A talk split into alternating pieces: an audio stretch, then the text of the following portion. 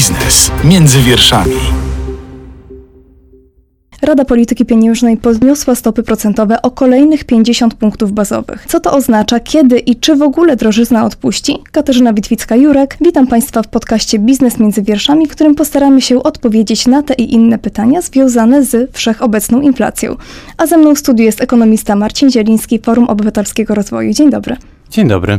Za nami już dziesiąta podwyżka stóp procentowych. Czy zaskoczyła Pana decyzja Rady? Znaczy spodziewałem się, że będzie wyższa podwyżka, biorąc pod uwagę też to, jak były podwyżki niedawno na Węgrzech czy w Czechach, gdy rzeczywiście tamtejsze banki centralne decydowały się na dość gwałtowne ruchy. Myślałem, że być może NBP, znaczy właściwie Rada Polityki Pieniężnej pójdzie tym samym śladem. Okazało się, że jednak nie. Podnieśli o 50 punktów bazowych, ale to też jest taka podwyżka, która się chyba wpisuje w to, co jednak prognozował rynek. Rynek mówił na początku o 75 punktach bazowych, mhm. dzisiaj wygląda na to, że mamy 50 punktów bazowych. Ale to i tak da w kość kredytobiorcom, prawda? Niekoniecznie, bo chciałbym zauważyć, że kredyty hipoteczne są oprocentowane według wyboru trzymiesięcznego albo rzadziej, ale też sześciomiesięcznego. I te stawki WIBOR 3M czy WIBOR 6M no już uwzględniają tak naprawdę oczekiwania rynkowe. W tej chwili no WIBOR 3-miesięczny y, jest na poziomie nieco ponad 7%, stopa referencyjna jest 6,5%, więc no niekoniecznie akurat y, będzie rósł w najbliższym czasie, więc prawdopodobnie no, tego typu podwyżkę y, no już mieliśmy, mamy jednak w cenach, tak, w stawkach wyboru na najbliższe, najbliższe 3 miesiące. Teraz pytanie, czy to już koniec podwyżek, czy to ostatnia podwyżka. Ja teraz oddam na chwilkę głos prezesowi NBP Adamowi Glapińskiemu, który przed miesiącem, na początku czerwca, mówił o tym, że już powoli zbliżamy się do końca podwyżek.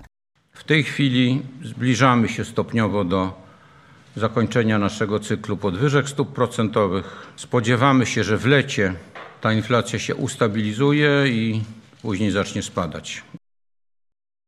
No a tymczasem mamy lato, mamy za czerwiec inflację równą 15,6%, no i kolejną podwyżkę. Tak, no tam, ale prezes nie powiedział, że to już koniec wtedy miesiąc temu, tylko powiedział, że zbliżamy się ku końcowi.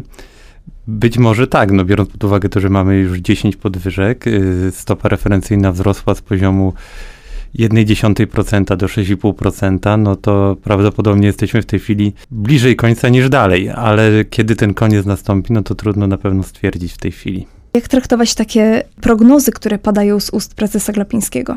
Trudno powiedzieć tak naprawdę. Zarówno z perspektywy ekonomisty, jak i załóżmy kredytobiorcy. No, z punktu widzenia ekonomisty chciałbym zauważyć, że mamy w tej chwili dalej ujemne, realne stopy procentowe. Już nawet nie mówię o tej inflacji, która, jak mamy odczyt inflacji za czerwiec, no to jest inflacja przeszła do czerwca, tak? Ale jeżeli chodzi też o prognozy inflacji, prognoza inflacji tak na najbliższe y, cztery kwartały, to według NBP będzie około 8-9%. No jeżeli stopa referencyjna wynosi 6,5%, to dalej jesteśmy w sytuacji, gdy prognozowana inflacja jest wyższa od y, stopy referencyjnej. Jeżeli chodzi o kredytobiorców z kolei, no to sytuacja jest taka, że tak naprawdę najgorsze to mają już za sobą, tak? Do tej pory wzrost wyboru z poziomu no, jak ktoś zaciągał kredyt, powiedzmy rok temu, tak, to zaciągał kredyt przy WIBORze 3-miesięcznym na poziomie 20 punktów bazowych plus marża powiedzmy 200 punktów bazowych, czyli 2,2%. W tej chwili jak WIBOR wynosi ponad 7% plus marża 2, to mamy ponad 9%, czyli mamy czterokrotnie wyższą. Jeżeli byśmy chcieli ten sam efekt teraz osiągnąć, to byśmy musieli mieć WIBOR na poziomie około 35% powiedzmy, plus marża wtedy by było 30. No to takie to, to jest dosyć abstrakcyjny scenariusz, aczkolwiek gdybyśmy mieli bardzo wysoką inflację, no to jest niewykluczone, aczkolwiek na ten moment to jest, to jest raczej w sferze abstrakcji taki scenariusz, żeby się ziścił. Kredytobiorcy najgorsze mają za sobą, tak? Ten wzrost już, ten gwałtowny bardzo wzrost rat kredytu już nastąpił. I obecnie nawet jeżeli WIBOR skoczy na przykład do 8%, no to będzie już ta rata kredytu rosła o kilka, powiedzmy kilkanaście procent, a nie o 100% jak do tej pory. Aczkolwiek, no tutaj też trzeba zauważyć... Ale ona, przepraszam, cały czas będzie na podwyższonym poziomie i nie wiemy na jak długo. Nie wiemy na jak długo, no dopóki nie uda się tak opanować inflacji i zejść do celu inflacyjnego. Pojawia się w tej chwili u kredytobiorców taki poważny problem, no bo rata, jeżeli komuś, ktoś zaciągnął kredyt rzeczywiście w 2021 roku powiedzmy, w połowie, zaciągnął no wtedy przy bardzo niskim wyborze rata mu w tej chwili wzrosła o 100%. Inflacja wynosi kilkanaście procent, 15. Powiedzmy, że mu też wynagrodzenie wzrosło w związku z tą inflacją, bo na przykład zmienił pracę i tak dalej, no ale tu mu na przykład wzrosło o 10, 20 czy 25%, no to wynagrodzenie ma, ma sporo niższe niż wzrost raty kredytu. Ale z drugiej strony to jest taki problem tak naprawdę płynnościowy w dużej mierze, bo z drugiej strony mamy dalej sytuację, gdy e, oprocentowanie kredytów jest jednak niższe od inflacji, więc jeżeli jest niższe od inflacji, to ten dług y, traci realnie na wartości szybciej niż wynosi sto, stopa oprocentowania kredytu. Więc pod tym względem no, kredytobiorcy w dłuższym okresie no, wycho wychodzą i tak na swoje tak naprawdę. Ale czy to jest pocieszenie? Trzeba też mieć to na uwadze, że mamy realnie ujemne stopy procentowe, stopy procentowe Mhm. niższe od inflacji. No to też jest tak naprawdę z kredytobiorcami, bo, bo się patrzymy też przez pryzmat tych kredytobiorców tej chwili i te historie, które słyszymy, to są o kredytobiorcach, którzy kredyty zaciągnęli w tym okresie, gdy były rekordowo niskie stopy procentowe, czyli tak od drugiego kwartału 2020 do trzeciego kwartału 2021 zaciągnęli kredyty na zmienną stopę procentową. Znaczy te, te podwyżki dotyczą wszystkich kredytów, ale o co chodzi? Chodzi o to, że jak na przykład ktoś zaciągnął kredyt na 25 lat w 2012 roku, no to w, w tej chwili miał, ma kredyt 15-letni do spłaty, mu też rata o kilkadziesiąt procent rośnie, powiedzmy tam o 60-70%, ale wcześniej mu rata spadała przez długi czas i spadła mu też o, cz- wcześniej o 40%. Jeżeli po- porównamy, o ile mu spadło, o ile mu wzrosło i był ten efekt bazy, to się okazuje, że on w tej chwili płaci ratę taką, jaką miał w chwili zaciągnięcia kredytu. Mniej więcej, tak. Więc mamy tą oczywiście sytuację, y, grupę tych kredytobiorców, którzy zaciągnęli kredyty w czasie pandemii, gdy były bardzo niskie stopy i teraz mają spory problem taki płynnościowy, bo dalej im się ten jednak traci za- zadłużenie szybko na wartości w związku z wysoką inflacją, ale to jest około 1 szóstej wszystkich kredytów złotowych, ale mamy też kredyty zaciągnięte wcześniej, które tak naprawdę, no te hi historie są bardzo różne i, i ci wcześniejsi kredytobiorcy, jeszcze zanim Rada Polityki Pieniężnej zaczęła ten cykl podwyżek, to oni płacili tak naprawdę coraz niższe raty przez długi czas. Przy rosnących wynagrodzeniach i jeszcze biorąc pod uwagę to, że też wtedy poziomy cen nieruchomości były sporo niższe, więc też były w związku z tym niższe Wartości y, kredytu. Tak, były, na przykład średni kredyt w 2012 wynosił około 200 tysięcy, a w 2021 340 tysięcy. To jest spora, spora różnica. Znaczy w dużej mierze odzwierciedlająca właśnie też wzrost cen nieruchomości przez ten czas. No a co z tymi klientami banków, którzy skuszeni poniekąd słowami prezesa Glapińskiego o tym, że, że te stopy będą niskie i że te kredyty zostaną tanie, skusili się na ten kredyt? Tutaj y, na początek trochę stanę w obronie prezesa Glapińskiego pod tym względem, że prezes Glapiński zapowiedział, że stopy pozostaną niezmienione, nie, nie będzie podwyżek stóp z tego poziomu 0,1 do końca tamtej kadencji y, RPP. Ten cykl podwyżek tak naprawdę zaczął się pół roku czy tam 8 miesięcy wcześniej niż y, można było odczytać ze słów prezesa Glapińskiego. To, że teraz na przykład by ten cykl się dopiero zaczął i byłby równie gwałtowny, to by tak samo rosły w tej chwili te raty kredytów, więc no, z jednej strony rzeczywiście były te słowa, ale to jest kwestia tutaj tylko 8 miesięcy. Czy nagle na przykład ci kredytobiorcy czekali te 6 czy 8 miesięcy na to, żeby podpisać z bankami, zrefinansować kredyt z, z okresowo na przykład stałą stopą, czy nie mieli takiego zamiaru? Mi się wydaje, że raczej jednak to drugie, więc tutaj trudno jednak y, też y, pod tym względem, pod tym względem y, ganić prezesa Glapińskiego. Tam jest wiele innych błędów, w tym również komunikacyjnych, jak na przykład to są błędy tego typu, że było lekceważenie y, groźby inflacji, było jeszcze, bo jeszcze przed tak naprawdę pandemią mieliśmy podwyższoną inflację, mieliśmy powyżej y, y, górnego odchylenia od celu inflacyjnego, mieliśmy inflację w okolicach 4,5%, gdy górne odchylenie od celu inflacyjnego to jest 3,5%. Później wybuchła pandemia, ta inflacja spadła wtedy w okolice celu inflacyjnego w ramach odchyleń, ale to wynikało w dużej mierze na przykład ze spadku cen y, energii wtedy. To była wtedy inflacja ciągnięta w dół przez te czynniki zewnętrzne, które w tej chwili odpowiadają, jak słyszymy, y, Za rosnącą inflację. za rosnącą dokładnie. inflację, wtedy, wtedy zamalejącą, ale cały czas mieliśmy inflację bazową, czyli tą właściwie, która powinna być niezależna od czynników zewnętrznych. Mieliśmy podwyższoną. W okolicach stycznia bodajże 2021 roku też słyszeliśmy o tym, że y, ciągle nie mamy tak naprawdę ryzyka inflacji, wręcz prze, przeciwne ryzyko.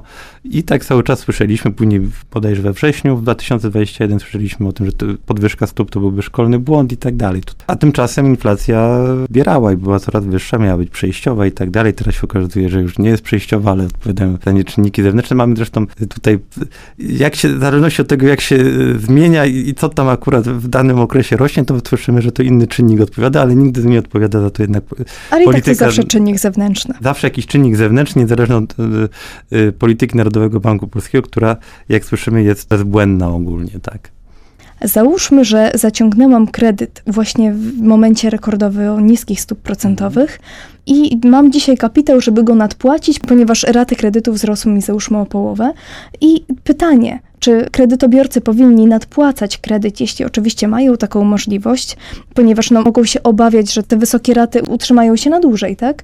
Y, czy może jednak czekać na spadek stóp? Jak ktoś ma odłożony jakiś kapitał, ma tak naprawdę ogólnie rzecz ujmując dwie możliwości ulokowania y, tych środków. Albo może ulokować je bezpiecznie, to takie instrumenty bezpieczne to są na przykład lokaty bankowe, rachunki oszczędnościowe, obligacje detaliczne Skarbu Państwa i tak dalej. We wszystkich tych instrumentach mamy tak naprawdę tą kwotę, którą mamy, mamy zabezpieczoną, tak? My możemy tylko e, na tym nominalnie zyskać, tak? Jeżeli na przykład odłożymy na lokatę, no to jeżeli zerwiemy lokatę, no to wtedy odzyskamy całą mm. kwotę, a jeżeli e, Czy, no, utrzymamy no, nominalnie, do końca... ale wciąż przed inflacją nie tak, uchronimy tak, tych tak, pieniędzy. Tak, zgadza się. Druga kategoria to są inwestycje no już ryzykowne. To mogą być na przykład obligacje Skarbu Państwa, ale te notowane na rynku. One na przykład, jak widzieliśmy, od stycznia 2021 bardzo silnie spadły. No, z tego powodu, że rosły stopy procentowe, te, inflac- te, te ceny tych obligacji spadały. To są na przykład akcje i tak dalej. Nadpłata kredytu będzie się zaliczała do inwestycji bezpiecznych, tak? Bo to jest tak jakby zmniejszanie swojego zobowiązania jest równoznaczne ze zwiększaniem swoich aktywów. Więc y, jeżeli ktoś y, nie chce ryzykować, a nie, uważa, że to jest nieporównywalne, no to tak naprawdę w każdym momencie nadpłata kredytu jest najlepszym rozwiązaniem pod tym względem, jeżeli ktoś ma odłożony kapitał i chce go ulokować bezpiecznie, na, najlepiej ulokować go, niezależnie od momentu, ulokować go w spłatę kredytu. Jedynym wyjątkiem, tak naprawdę pod tym względem, są ci, którzy zaciągnęli kredyt na okresowo stałą stopę, na przykład rok temu, bo oni mogli zaciągnąć wtedy kredyt na okresowo stałą stopę na poziomie powiedzmy 3,5%, takie były wtedy oferty. Jest część klientów, która tak zrobiła. No i oni w tej chwili dalej płacą 3,5%, a z drugiej strony mogą na przykład skorzystać z kont oszczędnościowych na, na 5, 6, 7%, więc zarabiają na tym. Mm. I mogą czekać tak naprawdę, odkładać tam pieniądze, odkładać i odkładać, dopóki im się ten okres nie skończy, albo dopóki oprocentowanie nie zacznie spadać poniżej oprocentowania kredytu. Niewykluczone, że w tym okresie pięcioletnim znowu coś takiego nastąpi. W tej chwili nam się wydaje to mało prawdopodobne, no ale trudno prognozować. To rzeczywiście oni nie powinni w tej, tej chwili nadpłacać, ale każdy, kto jest z kredytem na zmienną stopę, to najlepszym rozwiązaniem dla niego jest i ma wolny kapitał, to najlepszym rozwiązaniem jest nadpłacanie kredytu. Mówimy o bardzo optymistycznej sytuacji, jeśli ktoś ma oszczędności i wolny kapitał. Co doradzać ludziom, którzy tych oszczędności nie mają, a stoją przed e, problemem wyższych rat, które no, wzrosły załóżmy o 60% i muszą jakoś wiązać koniec z końcem?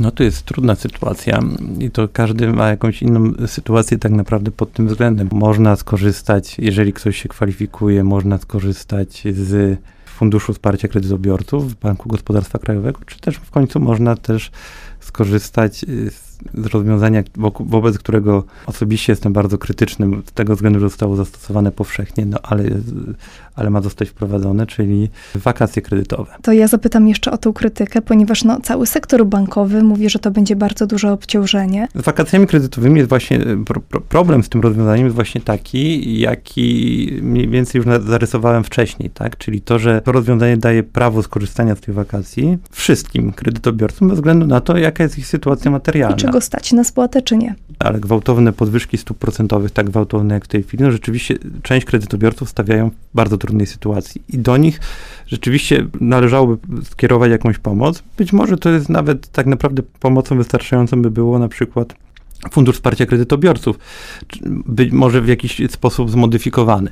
Natomiast no, takie rozwiązanie jak w tej chwili, gdzie mogą z niego skorzystać wszyscy, no to jak zresztą to zauważa na przykład sam Narodowy Bank Polski w ocenie, w opinii do projektu ustawy, no to będzie działało proinflacyjnie i będzie tak naprawdę wymuszało na Radzie Polityki Pieniężnej y, wyższe podwyżki stóp niż w przeciwnym razie. No to jest tutaj... I to podwyższenie stóp się wówczas tak szybko nie skończy. Tak, i tutaj mamy sytuację, gdy może pod, te podwyżki mogą trwać dłużej. Skoro już mówimy o ingerencji państwowej w, poniekąd w rynek, to zapytam, czy widzi Pan jakąś rozbieżność między działaniami rządu dotyczącymi walki oczywiście z inflacją, a działaniami RPP?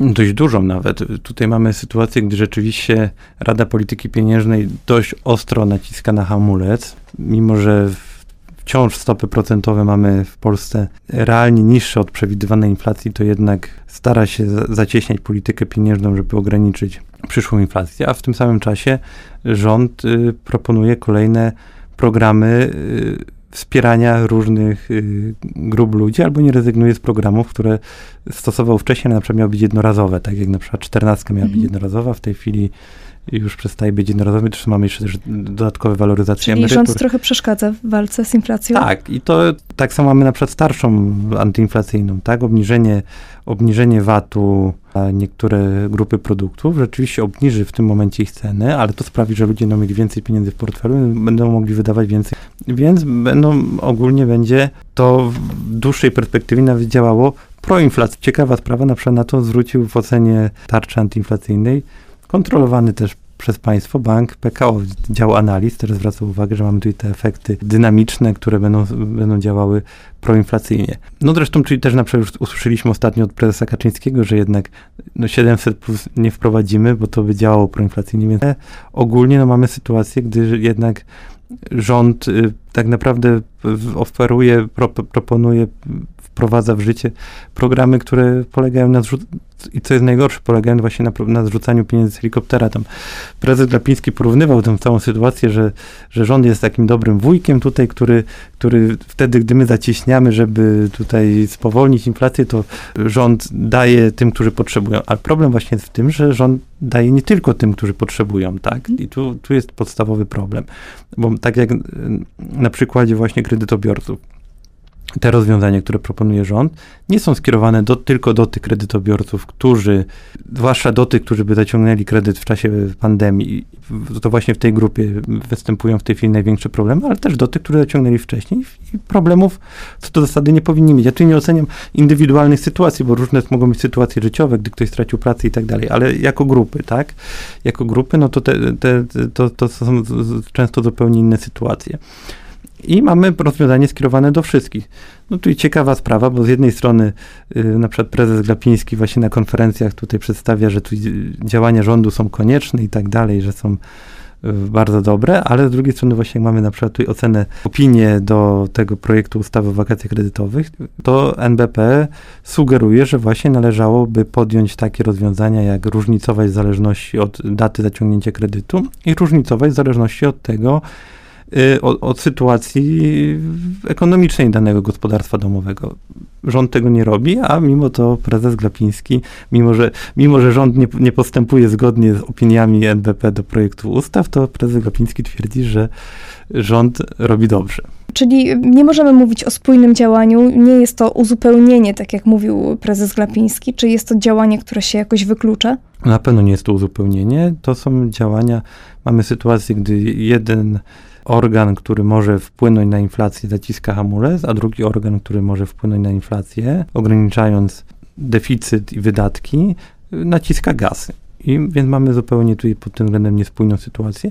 I o ile, tak jak mówiłem, w tej, w tej trudnej sytuacji ze względu na, na z jednej strony szalejącą inflację, a z drugiej strony na przykład na szybko rosnące raty kredytów, rzeczywiście pewne grupy, tylko trzeba je odpowiednio zidentyfikować, potrzebowałyby jakiegoś wsparcia od państwa, to nie oznacza, że wszyscy potrzebują tego wsparcia i że wszystkim trzeba w tej chwili zrzucać pieniądze. Zresztą to, to, to samo właściwie się dotyczy, co powiedziałem o ratach kredytów, dotyczy się i wakacji kredytowych, dotyczy się też tarczy antyinflacyjnej, bo przecież na przykład na obniżce VAT-u na paliwa to najwięcej korzystają często te najzamożniejsze gospodarstwa domowe, które mają na przykład dwa samochody i wszędzie jeżdżą. Tak, i, jeżdżą i zapotrzebowanie samochodami. na paliwo w ich przypadku jest największe. Tak. A z drugiej strony mamy na przykład gospodarstw emerytów, którzy nie mają samochodu i oni z tego nie skorzystają. Czy przy takim założeniu, że metody walki z inflacją zarówno w wykonaniu rządu, jak i Narodowego Banku Polskiego się nie zmienią, to dokąd my zmierzamy w takim zestawieniu? Jeśli rząd dalej będzie robił swoje, czyli będzie szedł raczej w marketing polityczny i będzie pośrednio nawet dosypywał pieniądze na rynek, a NBP będzie dalej walczył z inflacją poprzez podwyżkę stóp. To dokąd my finalnie będziemy zmierzać w takim przypadku? Działania Rady Polityki Pieniężnej też w pewien sposób ograniczają y, możliwości rządu pod tym względem, że rosnące stopy procentowe oznaczają też rosnące oprocentowanie obligacji skarbowych i w tej chwili całe państwo, w tym rząd centralny, o wiele więcej płacą za nowo emitowany dług. Przy czym ten nowo emitowany dług to jest zarówno na nowe potrzeby pożyczkowe, bo na przykład w tej chwili, jeżeli rząd ma deficyt, to ma nowe potrzeby pożyczkowe i musi pożyczyć, ale też na zrolowanie starych obligacji, bo te obligacje mają jakieś zapadalności, tak? No, na przykład w tym roku zapadają dziesięcioletnie powiedzmy obligacje mhm. z 2012 roku, czy pięcioletnie z 2017 i tak dalej. I o ile na przykład albo dwuletnie obligacje z 2020. O ile na przykład w 2020 rząd mógł się zadłużyć i zapłacić od takiej obligacji powiedzmy tam, te, wtedy to było około 1%, no to w tej chwili takie obligacje, od takiej obligacji będzie musiał płacić na przykład 7%. Też wpłynie ograniczająco na to, co rząd będzie mógł zaoferować w ramach, e, w ramach y, tworzenia deficytu. W projekcjach, które rząd przekazuje do y, Komisji Europejskiej, ma, mamy już w tej chwili wskazane, że o ile odsetki od długu publicznego w, za ubiegły rok wynosiły około 30 miliardów złotych, albo nawet trochę mniej, to w tym roku wyniosą około 50, a w przyszłym roku wyniosą 70 miliardów, więc tutaj pod, to też bardzo mocno ogranicza, ogranicza możliwości zadłużania się, czyli tworzenia wydatków, które by generowały ponad dochody do, do budżetu, które by generowały deficyt. No te 50 miliardów, które zapłacimy, zapłaci państwo w tym, w tym roku według projekcji od, od odsetek od długu, no to jest więcej niż y, przeznacza na na przykład swój sztandarowy program 500, a 70 już będzie sporo więcej. Rząd może mieć, y, podsumowując, problemy z płynnością. No, takie ryzyko na pewno istnieje. I, I to tuż po, przed wyborami. Pod pewnymi względami y, mamy, tutaj są, jest ta świadomość y, po stronie rządu, że tak może być. Ja odnoszę wrażenie, że już w tej chwili tak naprawdę zaczęła się, jeżeli pani wspomniała o wyborach, zaczęła się mhm. kampania wyborcza i dlatego też... Y, w dość niefortunnym momencie dla W dość nas. niefortunnym momencie, a dlatego też mamy z jednej strony po stronie opozycji bardzo rozbuchane postulaty redystrybucyjne, i rząd chce koniecznie pokazać, że my, nie, my też możemy wam coś mhm. zaoferować, mamy mam sporo do zaoferowania i nawet nie, nie próbuje tutaj prowadzić jakiejś polityki ograniczania tych wydatków, ale oferuje nowe, te, które miały być jednorazowe, jak czternastka, też będą na przykład w tym roku wypłacone. W tej chwili się zaczęła kampania wyborcza i rząd liczy tak naprawdę na to, że uda się do wyborów jakoś przetrzymać, a po wyborach, no to wtedy, wtedy ewentualnie, to, to będą nowe problemy i będziemy mieć kolejne 4 lata przed sobą, żeby... Żeby spłacać dług. Żeby spłacać dług, mhm. żeby wtedy będzie można zaciskać pasa obywatelom i tak dalej. Przez jakiś czas i na przykład później znowu przed wyborami oferować kolejne,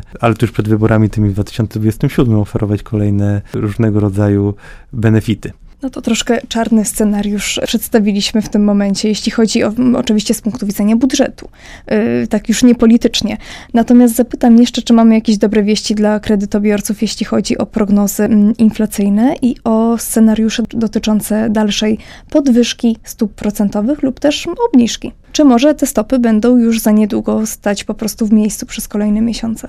Znaczy podstawową dobrą wiadomością dla kredytobiorców jest to, że ciągle stopy procentowe, nawet, nawet y, tak naprawdę stopy procentowe, które oni płacą bankowi, tak, nawet ten WIBOR powiększony o marżę, który jest w tej chwili na poziomie trochę po, powyżej 9% jest niższy od inflacji, więc oni płacą realnie ujemne stopy procentowe od, swo, od swoich zobowiązań. W tej chwili no, mamy taką nawet sytuację jednak, że Stopy procentowe mamy w tej chwili po podwyżce na stopy referencyjne na poziomie 6,5%. Być może jeszcze jakieś podwyżki będą. Ja uważam, że, że są potrzebne, ale w pewnym momencie już się te stopy procentowe ustabilizują. Tak jak można by czytać między wierszami powiedzi prezesa Glapińskiego, to będzie jeszcze na przykład jedna czy dwie podwyżki. Powiedzmy, że to będzie do 7-7,5% stopa referencyjna, po czym nastąpi jakiś okres, stopy procentowe nie będą się zmieniały, aż w końcu znajdzie się tutaj dosyć późno, bo to czwarty kwartał przyszłego, przyszłego roku, roku, gdy sytuację już opanujemy i będzie można wtedy myśleć o obniżkach. No ale jak się, nawet jeżeli się już stopy procentowe ustabilizują na tym podwyższonym poziomie, no to już dla kredytobiorców raty nie będą rosły, ale z drugiej strony, no tu oczywiście istnieje ryzyko, w tej chwili jest jednak większe niż było ryzyko recesji, ale jeżeli by się udał uniknąć ryzyka recesji, a nawet w przypadku recesji, bo to będzie raczej recesja taka inflacyjna, to będą też rosły, raty kredytów się ustabilizują, a też będą rosły wynagrodzenia, tak? Będziemy mieć taką sytuację, że w pewnym momencie wzrost wynagrodzeń powinien być wyższy niż wzrost raty, tak? Y, w pewnym momencie te tak, sytuacje i żeby jeszcze był wyższy niż inflacja, bo teoretycznie, statystycznie już jest, tylko żeby jeszcze ta statystyka miała dla nas wszystkich odzwierciedlenie w życiu No to codziennym. mamy tutaj oczywiście przeciętnego, tak. przeciętnego Kowalskiego w tych statystykach i trzeba o tym pamiętać, ale są, są różne sytuacje, ale też wie, wiele osób ma też podwyżki na przykład wyższe niż y, przeciętne, tak? Więc no to różnie bywa, no ale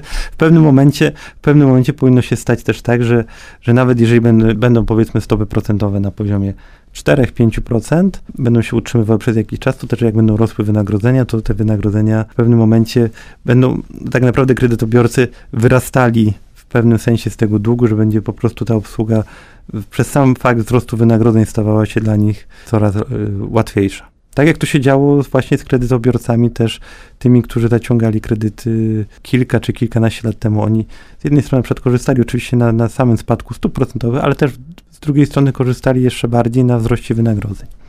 A jeśli chodzi o szczyt inflacji, czy mówi się podobno o tych wakacjach, że już potem te, można liczyć na spadek cen? No, tak prognozują różne ośrodki mhm. analityczne.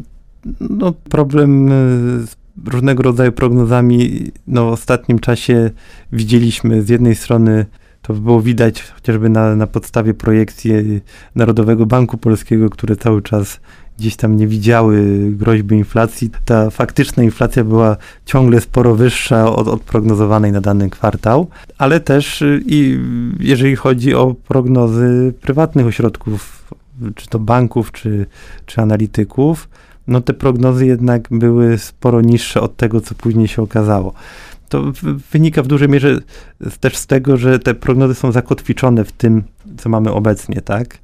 I jeżeli mieliśmy sytuację, gdy ta inflacja była podwyższona, ale na przykład rok temu wynosiła 4%, 3-4%, to widząc, że no prawdopodobnie będzie rosła, ale ona tam rośnie sobie powoli, to prognozowano, że będzie w okolicach 5% w tym roku. Teraz jak jest y, inflacja szybko rosnąca, no to też mamy zakotwiczenie, ale być może mamy zakotwiczenie też w drugą stronę, że w pewnym momencie ten szczyt będzie musiał nadejść, chociażby ten szczyt będzie musiał nadejść z tego powodu, że wystąpi efekt bazy y, statystycznej.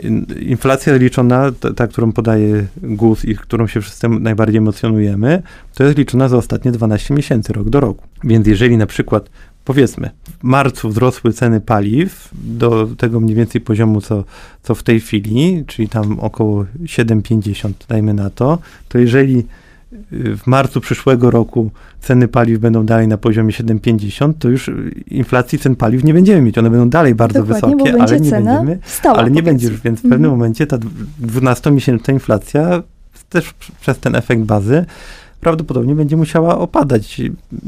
Ja sądzę, że to nadejdzie jednak y, ten, to opadanie niedługo, co nie oznacza, że ta inflacja nie będzie niska, bo no nawet na, inflacja na poziomie 10%, czy 8%, czy 6% to wciąż jest bardzo bardzo wysoka inflacja, zwłaszcza jeżeli to tak popatrzymy, jak się to odkłada przez kilka lat, tak, to te, te zmiany się kumulują i one y, działają negatywnie na siłę nabywczą pieniędzy. No, miejmy nadzieję, że ceny wrócą do normalności. Moim i Państwa gościem był ekonomista Forum Obywatelskiego Rozwoju Marcin Zieliński. Dziękuję bardzo. Dziękuję. Dziękuję Państwu za uwagę. Zachęcam do śledzenia naszych podcastów i newsów na Radio Z.pl. Mówiła Katarzyna Witwicka-Jurek. Do usłyszenia. Do usłyszenia. Biznes między wierszami. Więcej podcastów na player radioz.pl.